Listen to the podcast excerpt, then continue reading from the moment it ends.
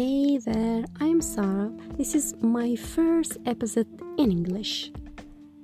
I will share with you such a beautiful quotes. So, let's get started. I am not everything I want to be, but I am more than I was, and I am still learning. I am happy just sitting here, knowing I have a few friends, knowing I have a dream to work on, knowing I have somewhere to go if it starts raining, a pillow to rest my head on, someone to call when I get lonely, nature to walk in pure air, early mornings, seasons and the weather. This is enough. This is more than enough. And most of all, I am enough.